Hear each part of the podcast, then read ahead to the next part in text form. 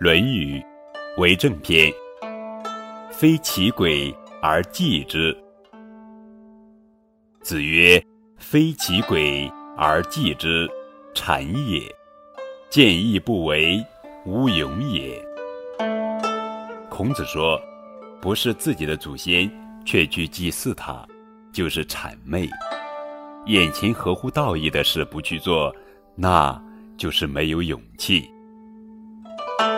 关于“非其鬼而祭之，谄也”，还有一个好听的故事：鲁智深拳打镇关西。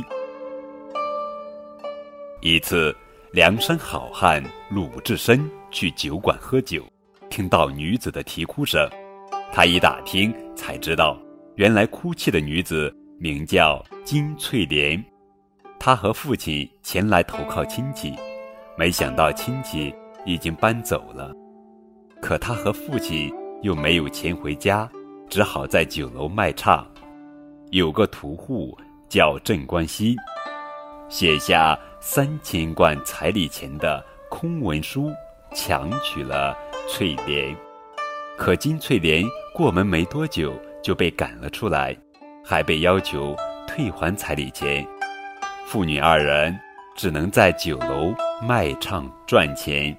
还给镇关西，鲁智深听后十分气愤，给了他们一笔银子，让他们回家，然后又找到了正在卖肉的镇关西。